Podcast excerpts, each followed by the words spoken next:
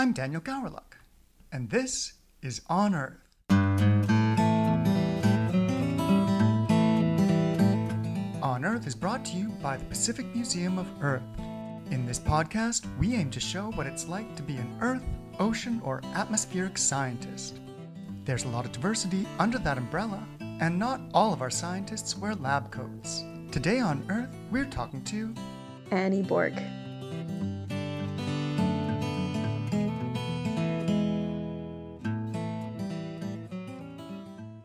Annie, welcome to the podcast. Now, you are a volcanologist.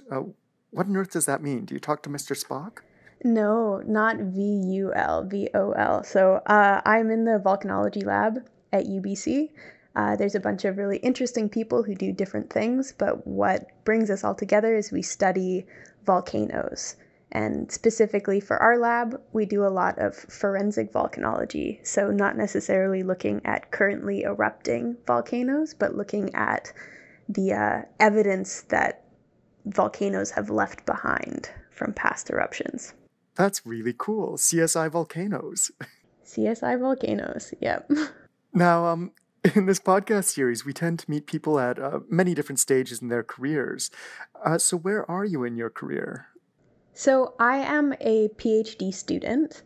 I started at UBC in the fall of 2020 as a master's student, and I did a year of study. I did 2 field seasons, and my project just kept getting bigger and cooler and more involved. So this past September, I upgraded to a PhD. Congratulations. Thank you. Yeah. How much longer do you have left? Well, everyone says that it should take 4 years, but I think if you look at the average, people usually take 5 to 6. So I'm hoping I can subtract the year of work I've already completed and shoot for 4. Now, you say you're doing your master's, or you were doing your master's, now you're doing your PhD. What did you do for your undergrad, and where did you go to school? So I went to Quest University, which a lot of people haven't heard of. It's a small liberal arts university in Squamish, British Columbia. I believe it opened in 2007. So when I started there in my first year, there were like 200 other students in my class. But it's a really interesting school.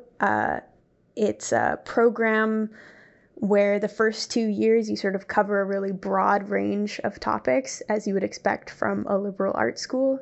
But then what makes Quest special is that in your second 2 years, you complete the concentration program, where you craft your own sort of research question or guiding question, and you work with an advisor to put together your own course of study to help answer that question. That's really interesting. That's a very unique model. What did you end up researching? My question was, how can mythology and science inform one another? So I was looking at, I have always loved earth sciences. I was lucky enough to take a geology course in high school, which isn't really offered many places, I think.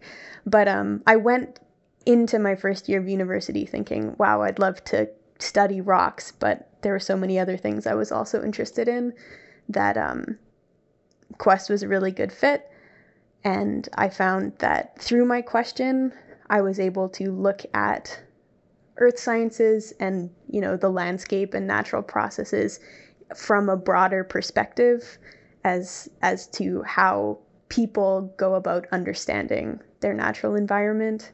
And I've always been fascinated with storytelling and myths, and I'm also fascinated about the storytelling aspects of science. So it was an interesting course of study for sure. That's a really valuable background. I'm thrilled that you have that. What got you into volcanology in particular as that aspect of earth science? Thinking about how geology can have an impact on people. There are a couple of like specific topics in geology that have way bigger of an impact, or the possibility of an impact. For example, no shade to like metamorphic petrology, but the human impact is a little more abstract you have to sort of make a couple of jumps to get that connection. Whereas if we look at natural hazards or volcanic eruptions or meteoric impacts, they have a much larger, pardon the pun, but impact on like the human experience and even the human psyche. So I found volcanoes really interesting because, especially with the sort of more forensic work that my lab is doing, you can use like hard science skills and the scientific method to sort of uncover something that might have actually had an impact on somebody's life in the past. And I just find that incredibly compelling. I love that. This is going to be a great interview, especially when you're already trash talking the metamorphic petrologists. And no pressure. And sorry to Greg Dipple and everyone over there. You can tell that that's not my forte, maybe. No worries. Now, I find that most career paths can be very circuitous. People often face setbacks or change direction in mid-career. Now, you're at the beginning of your career right now, but you already did have that fairly large shift to volcanism. Have you experienced any turnarounds or challenges?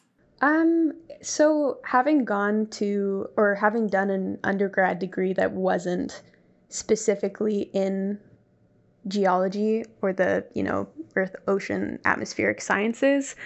Having graduated from Quest and during my time in my undergrad, I did work for a couple of different junior mining companies. I worked for the Yukon Geological Survey. I was lucky enough to have a bunch of these different experiences, but I also had this like low level anxiety that I wasn't up to the knowledge base or the knowledge standard that other students who maybe went to UBC or went to a different school in a geology department would have. So for a lot of my early working career, I found myself always feeling as though I was behind a little bit and, downloading textbooks onto my phone to bring into the field just in case I couldn't identify a mineral or something like that. But what I did find is that I learned a lot on the job, and I probably did not have to worry that much. And I'm sure everyone who's ever started a career, whether it be, academia or in like the exploration business, has felt that way before. But I did try out working for, like I said, a couple of different junior mining companies. I did some field work in northern BC and in Argentina, mapping like porphyry deposits. And it was really cool, but I found that I kept wanting to take courses and to get back into the university environment. So I gave it a shot. And as I suspected, I have come back to school and will probably be at school for the rest of my life in one way or another. I think people would be shocked how many of these highly accomplished and severely intelligent people have that exact same feeling that they're not as smart as the people around them. The university is just full of people living with imposter syndrome. So I think you're in good company. Yeah, it's not a unique experience, I'm sure. Now, you mentioned you've already had quite a lot of experience. Have you made any discoveries that you'd care to share? I mean, I discovered a lot of really old files that I had to digitize in some of my old jobs, if we're going to be literal about it. Some of my more exciting discoveries or research has been through this project that I'm currently working on at UBC. And it's interesting because my field area is just to the south of Whistler, British Columbia. I'm looking at a set of quaternary lavas. If you've ever driven up to Whistler to go skiing or something like that, the highway cuts through them. So you've seen my lavas. They're called the Cheakamus basalts. And They're a little bit understudied. Like, the last person to look at them mapped them in the 80s, and before that there was only one other person that's really published on them, and both of them were sort of looking at these basalts in a broader context for the volcanic belt as a whole. So I'm taking another look at them. I'm trying to better understand how quickly they were emplaced, whether or not they're from one source or multiple sources, and more recently, as my project has gotten bigger, how these basalts, as they were erupted and traveled almost 30 kilometers down a very high relief mountainous terrain, how that had an impact on, say, things like drainage valleys and possible damming and flooding and things like that. So I've had a lot of exciting new discoveries looking at that area, but haven't published on them yet, and my advisor continues to advise me to keep my powder dry, as it were. So that's been a little bit funny for me. So stay tuned, I guess. Wonderful. And can you tell me what age these lavas are, or how old they are? Yeah, so that was one of the big questions of my research, because they're pretty poorly constrained in terms of age. But we've done some recent Argon-Argon dating on the like lowest exposed flows of this package, and they look to be around 24,000 years old, plus or minus 15,000. So that puts us before the last glaciation, which one would guess, because you can walk on top of these basalts and you can see that they're striated and they have like chisel marks and glacial erratics on top of them. So that date does check out. Cool. Argon dating, what time frame is that good for? Because I know carbon dating is only for like recent things made by people. Yeah, funny you should ask, because the other sort of historic date we have on these basalts is a carbon-14 date, and it was taken from a piece of like carbonized wood in between two lava flows, sort of in a layer of glaciofluvial sediment, and that one came back at around 32,000 years. So it seems like we have this sort of interlap or overlap of these basalts are at the old limit of carbon dating, but they're at the absolute youngest limit of argon-argon dating, which it's a kind of a challenge to get a good argon-argon age on these, because number one, they don't have a lot of the material that you collect argon from, so the potassium to argon reaction or decay is the mechanism that we're using in order to date these, but these rocks don't have a lot of minerals that contain potassium to start with. And then because they are so young, there's also not a lot of time for that argon to collect. So we've got sort of a double whammy of problems when it comes to dating these rocks. Wow, that sounds like a unique challenge. Yeah, sadly not as unique as we would want in terms of looking at young volcanics in this area. We sort of run into this problem with almost everything that we're looking at if it's below a certain age. And are you able to say which mountain is the culprit, or mountains? This was the other big question, is where is the source for these basalts? Because it's quite a voluminous amount. But my initial thought was, we look at older maps of these basalts, and they are their extent terminates at Callahan Lake, which, if anybody's ever been up to the Callahan Valley, there's a beautiful cross-country skiing area up there. Callahan Lake is a great place to go in the summer, but it turns out that it is not a volcanic vent. So if you're looking for one, you can cross Callahan Lake off your list. We did some bathymetric mapping. I have a colleague and actually old professor, Dr. Steve Kwan, who has a sonar set up on a paddleboard, and he does a lot of bathymetry work for lava-dammed lakes in the Garibaldi volcanic belt. So I said, hey, Steve, can you come help me take a look at Callahan Lake? So he set up his paddleboard. We spent a day paddling back and forth across it, collecting data.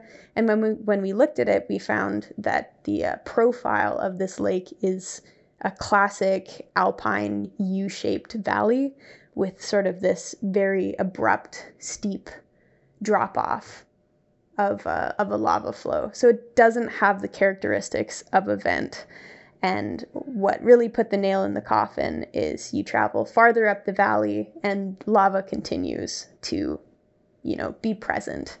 So I guess if we talk about discoveries, one of the major things of the past year of my work is we've extended the aerial extent of these basalts by about 20 square kilometers.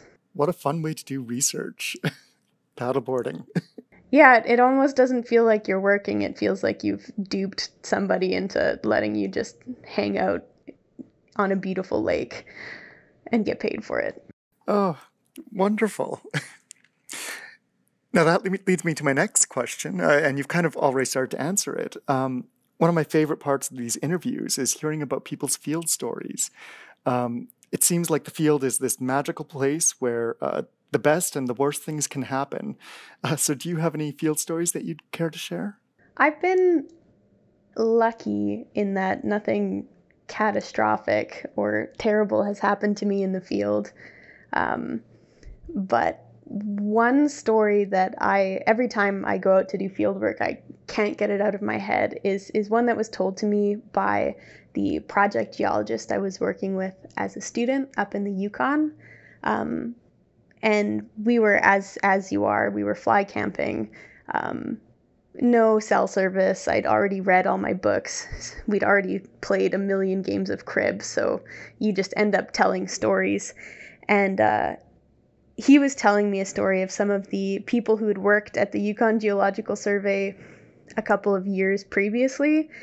And they had been doing fieldwork in Nunavut, polar bear country. And he had described how this team of people was dropped off by the helicopter to go do their mapping. And they, you know, were walking around, having a good day, finding some outcrop that wasn't totally covered in lichen. And in the distance, they see a polar bear. And they go, okay, well, let's just keep an eye on that because that's a bit freaky. Because polar bears will just straight up eat you. And an hour passes, they see it's gotten a lot closer, and they go, okay, it's time to get back to the helicopter. And they decide to drop their lunches, like the packs that had their lunches in it, to see if, you know, that would keep the polar bear interested while they could get away. And they're like half a kilometer away from where they've dropped their packs, and they realize that they left the radio back with their lunches. And they cannot call the helicopter to come pick them up. Luckily, they realize they still have their satellite phone. So as they're, you know, booking it back to where the helicopter's going to pick them up, they dial the number of the helicopter company to see if they can get in contact that way. And they dial it, and it turns out that the helicopter company is based in Houston, Texas.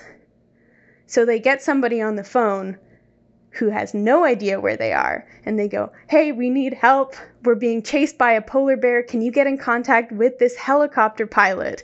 And the lady on the phone goes, I'm sorry, but we're a serious business, and you can't prank phone call us like that. And she hangs up. Anyway, they finally got through. The helicopter pilot had been circling because he'd seen the polar bear, and they managed to get on board and get away safely. But I cannot imagine how freaky it would be to be in that moment and be mistaken for like a 12-year-old making a really bad prank phone call. So I think, luckily, I've never worked in a place with polar bears, but I think about that a lot. And I always make sure I have my radio like attached to my body.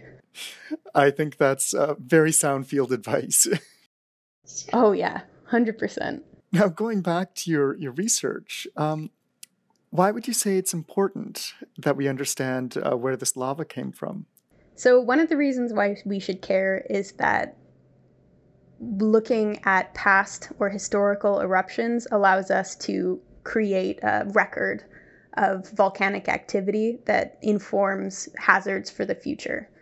So looking at past volcanic eruptions, you can figure out how frequently they erupted or how explosive they were when they erupted in the past. And as I said, that without that record, it's really difficult to sort of predict or understand volcanic risks or hazards. So that's one reason, is building this record. Another reason also has to do with records. Now, a lot of the work that my lab does is looking at not only volcanic eruptions, but glaciovolcanism, which is when lava interacts with either glacial ice, glacial meltwater, or something else of the sort.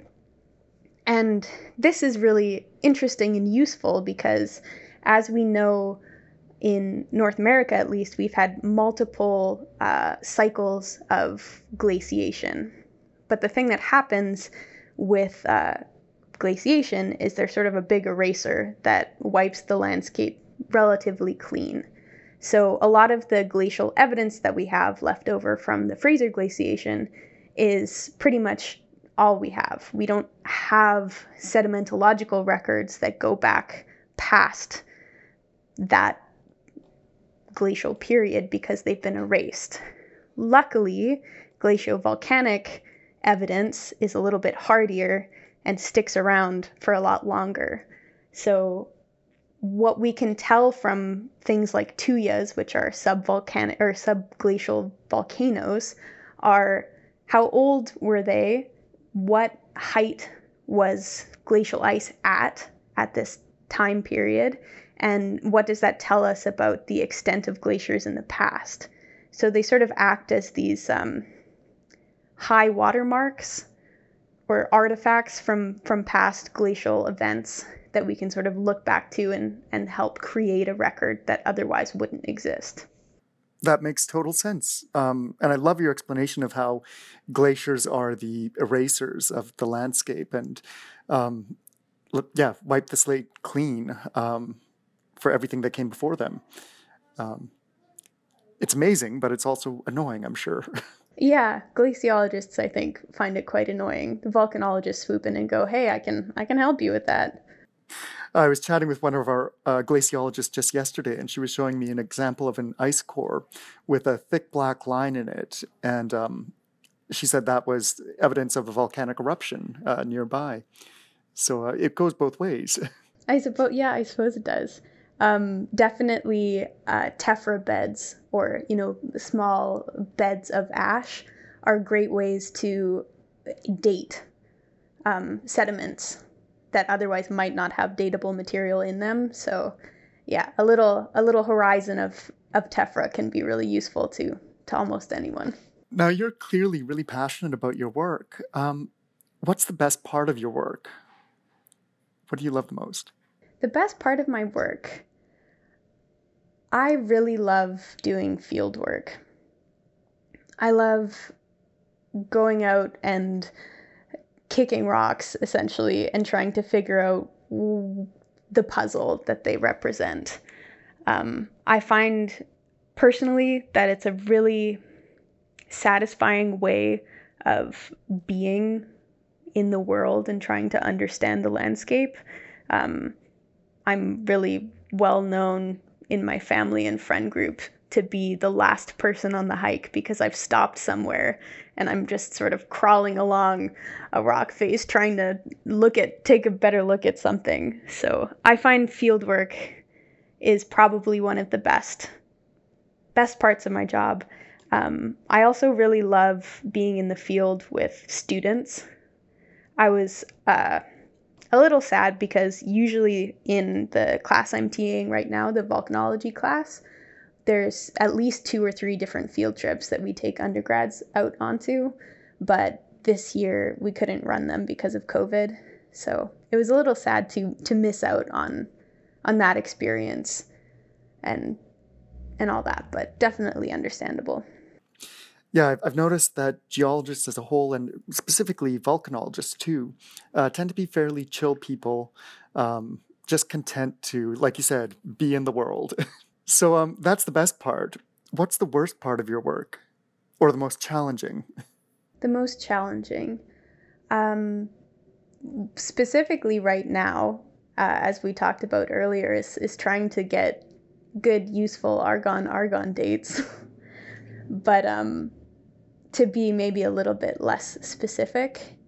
I have been, I guess, training myself to be a little bit more independent and self-driven when it comes to scheduling and doing work. And I think that's something I will continue to get a lot better with. But I found that with the past 2 years of working at home and sort of not having clarity on what's coming next, my mind has been sort of in a holding pattern. And I've been really excited to get back on campus and get back into like a dynamic and exciting environment to sort of jumpstart that part of my brain into being more proactive and being more organized.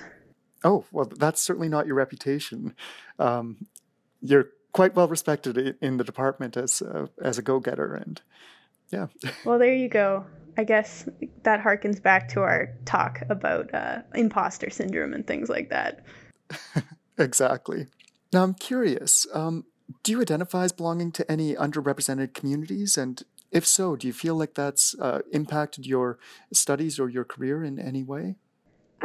I think that being a woman in STEM can be difficult, but I found personally I haven't run up against many challenges or roadblocks because of that. I think I've been really lucky to have a lot of great female bosses or role models that have made things a lot easier than maybe they could have been. I know that I'm in a really like a big place of privilege, and I think that's made my experience either with work or with applications to different universities or within the department itself quite a lot easier than maybe some other people have it. But yeah, I'd say I've, just to circle back, I've had some really great bosses who have given me a lot of really good advice. And I think I sometimes underestimate how useful that's been and helpful that's been. Yeah, it's very easy for everyone to take for granted how easy we have it in many ways. But I'm glad that you have had a good experience so far. As a whole, do you feel like volcanology is really open and welcoming, or is it smaller and more insular and looks after their own? I have entered the field at a really strange time. I started work in 2020. I met a lot of people over Zoom, and then it was a year and a half until I actually saw them in person. So I think I'm a weird case when it comes to getting the lay of the land in terms of what being a newcomer to a field is like. I found that my lab, and especially the volcanology lab at SFU, Simon Fraser University, there's a really good community of researchers. We have lab meetings, we have small conferences where we share each other's work. We sometimes are field assistants to one another across the schools. So I found that to be really, really welcoming for sure. I think that on a broader scale, one thing that I've been thinking about with my work for the Public and Internal Relations Committee is how is the department or geology in general marketing itself to people, and how might that have internal bias as to who ends up going into geology? Are we always going to get the like outdoorsy person from Oregon or wherever who ends up being a part of the department or going into the field, versus there might be so many other people out there who just don't consider geology as a career because the image that we put out of ourselves is so specific. That's great. Now, just going back for a moment, I think you're the perfect person to have a lay of the land, because, I mean, that's literally your research. And also, I don't think we've ever actually been in the same room, you and I. We may have, but when we are, I just see your eyes, so I don't know who you are. Despite, 2 years of practice, I have not gotten any better at identifying people just by their eyebrows. Oh, yes. And I've given up wearing glasses with my mask because they just fog up. And the last 2 years, everyone's been very hazy. Kind of blurry if they're not 5 feet away from me, I don't know. Because I'm the same. I usually wear glasses, but you're right. I'm lucky enough to just say, okay, I'll be a tiny bit blind. Now, you've touched on this bit, but I'm curious explicitly, how has the pandemic affected your work? Yeah, so there was the whole bit about not meeting anybody or really being on campus for quite a while. And as I said, I think that had a little bit of an impact on, say, my daily schedule or my, list of things to do and just general vibes around being an academic. It was very much me sitting on my couch at home trying to get my head in the game. But when it comes to fieldwork, as I said, I've been able to have two pretty complete seasons already. And there were a lot of plans that we had to make in order to be, COVID safe and things like that. But I've been lucky enough to be able to get out with different experts in the field. We have a co-researcher, Dr. Renee Berengit from the University of Lethbridge, who's been able to come out and help us do work on paleomagnetic sampling. So because we'd be outside all day and take separate cars, and because we were so close, Vancouver to Whistler for fieldwork is actually quite cushy. We were less affected than I think other people were, who might have only had, 1 or 2 weeks to get everything they needed to do done in the summer because it was just so difficult to get to their field areas. That's wonderful. I've spoken to so many researchers who said the pandemic was great for them because it gave them a chance to finally process data that they had sitting around for years and years. But for someone like you who's just starting, you wouldn't have that backlog. And so I would be worried that you wouldn't be able to get anything done, but I'm glad you were able to get it into the field. Yeah, able to start accruing data to have a future backlog at some point. And it'll come. Yeah, inevitable, I'm sure. Now, you've painted a really fun picture of volcanology. I'm curious, what background or courses or even just experience would you recommend for young people who are planning to follow in your footsteps? I would start by saying if you already have a degree in something else or you haven't done geology as an undergrad, don't let that stop you. I think I had about 6 or 7 earth science courses in total when I started working and sort of added to it from there and came back and did a little bit more. But I found it interesting, and I decided, despite having a slightly different background, that I was going to go for it.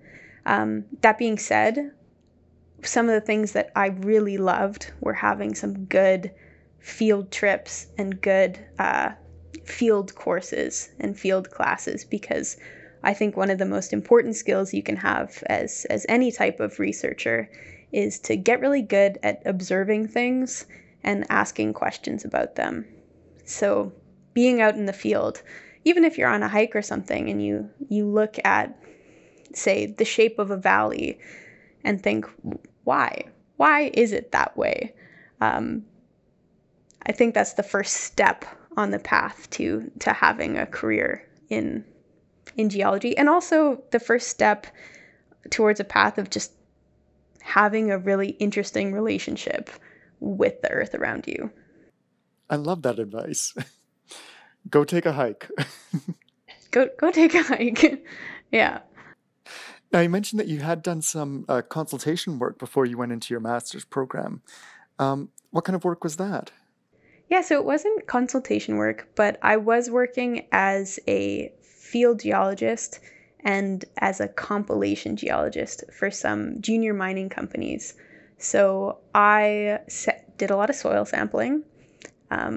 I did a lot of mapping of alteration zones around porphyry deposits.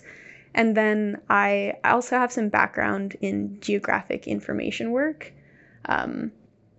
which, you know, looks at remotely sensed data, and how that can help inform your either your exploration or your research or whatever. So I did a lot of digitizing old maps from the 70s and data entry and things like that. Sort of a mixture of things. And on that note, I would say, as we were talking about, take a hike, or as a GIS person, I just have to say, fly around on Google Earth. Because there are some crazy, crazy things that you can observe from a satellite view. Some of the best labs that I've taken, either in like structural geology or other things like that, really make use of 3D models, digital elevation models, satellite imagery. Lots of cool things to see there too. I think you're the first person to give that advice, but it makes total sense. It's very... very future-looking advice. I just think about, maybe it's been around, 15 years or so, but we've already gotten so used to the fact that you could just zoom anywhere in the earth and see it from above. Like, there's a crazy initiative to get LiDAR data, which is helps create really accurate 3D models of a surface for the entire globe, kind of as a preservation project, but also as this like giant data set for use in pretty much anything you can think of.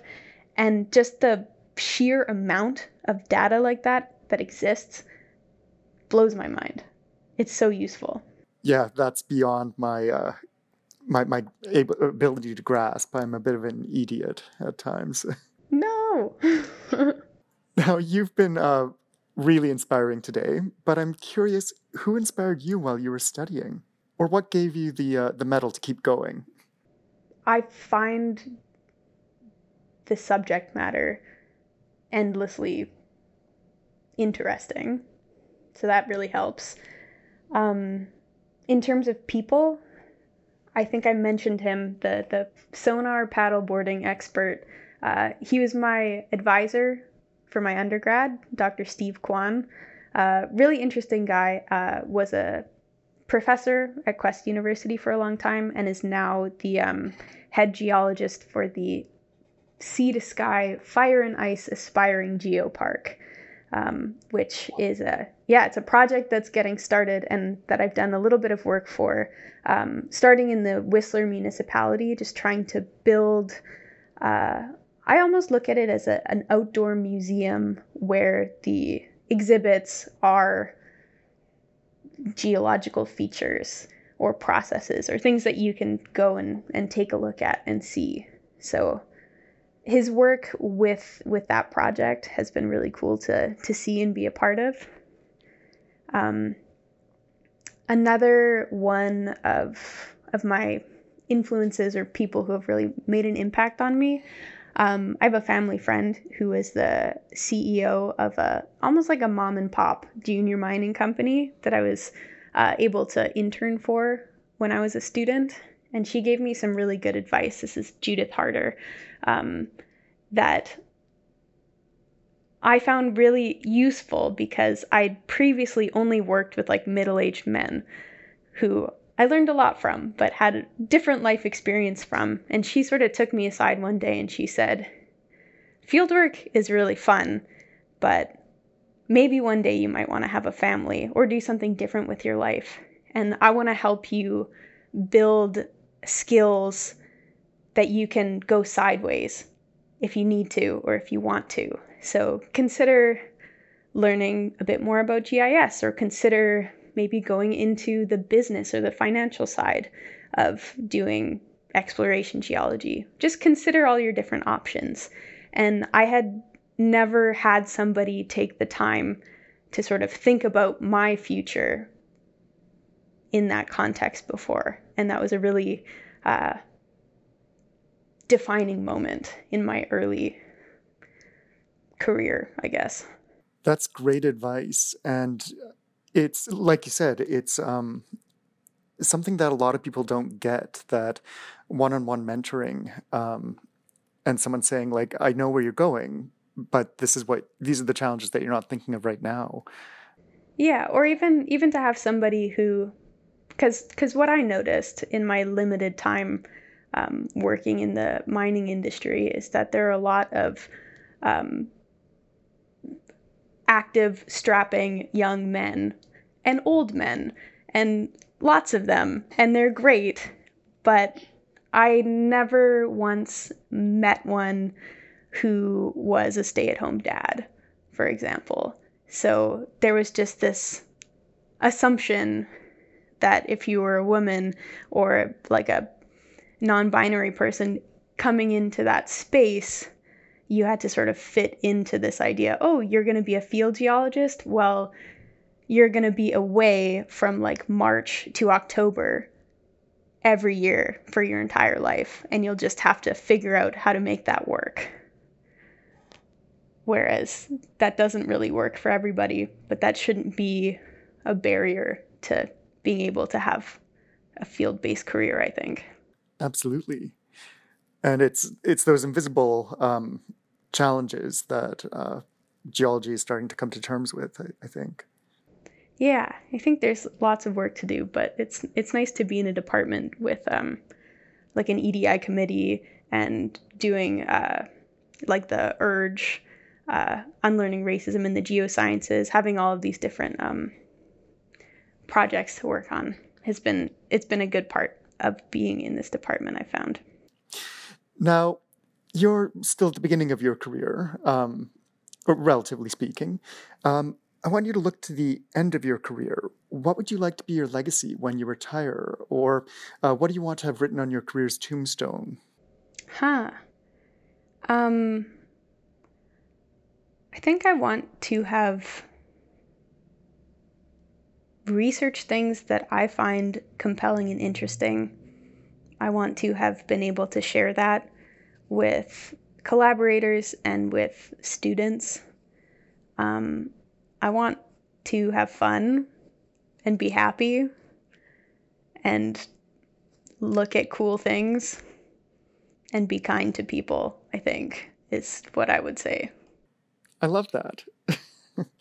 I think that embodies the warm and welcoming and casual attitude of so many of our geologists. Come, have a good time. Yeah, look at some rocks.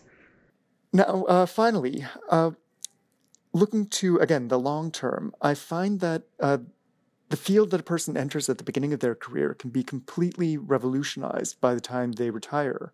A person might not even recognize their job when they retire compared to the job that they were doing when they started. Where do you see volcanology or geology on a broader scale going? And what advice do you have for young people to anticipate some of those changes? I think that, and we've touched on this, the field of volcanology will start to rely or have a big, how do I say this? Blah, blah, blah. I think that the field of volcanology will start using big data sets a lot more. I think that there's a ton of things that we can do in terms of research using these big data sets, whether that's LiDAR or, remote sensing of volcanic gases. There's a bunch of stuff that's already ubiquitous for other researchers. It's a an interesting place for me, coming from a lab where we are focused sort of on fieldwork and on past events and doing a really detailed analysis to try and reconstruct what's happened. And I think that there is a place in that sort of side stream of volcanology for these bigger data sets.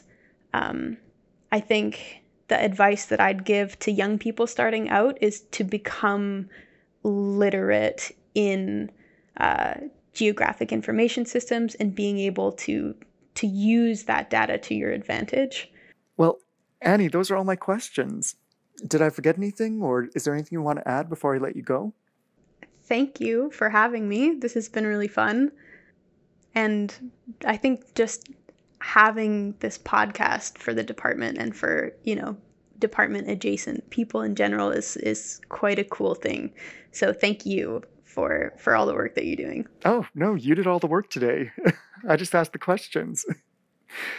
Thank you, really, for sharing your passion and your enthusiasm and your stories and your advice.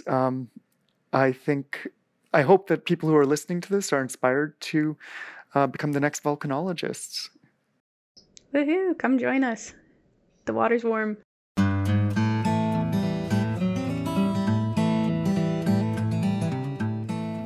Thanks for listening to On Earth. On Earth is hosted by me, and produced by myself, Kirsten Hodge, our editor Mel Woods, and Ollie Beebe designed our logo. On Earth is made possible thanks to the generous support of the Canadian Geological Foundation. For more episodes like this one, please visit our website at pme.ubc.ca/learn/podcast, or listen on Spotify, Apple Podcasts, or wherever you get your podcasts. See you next week, here on Earth.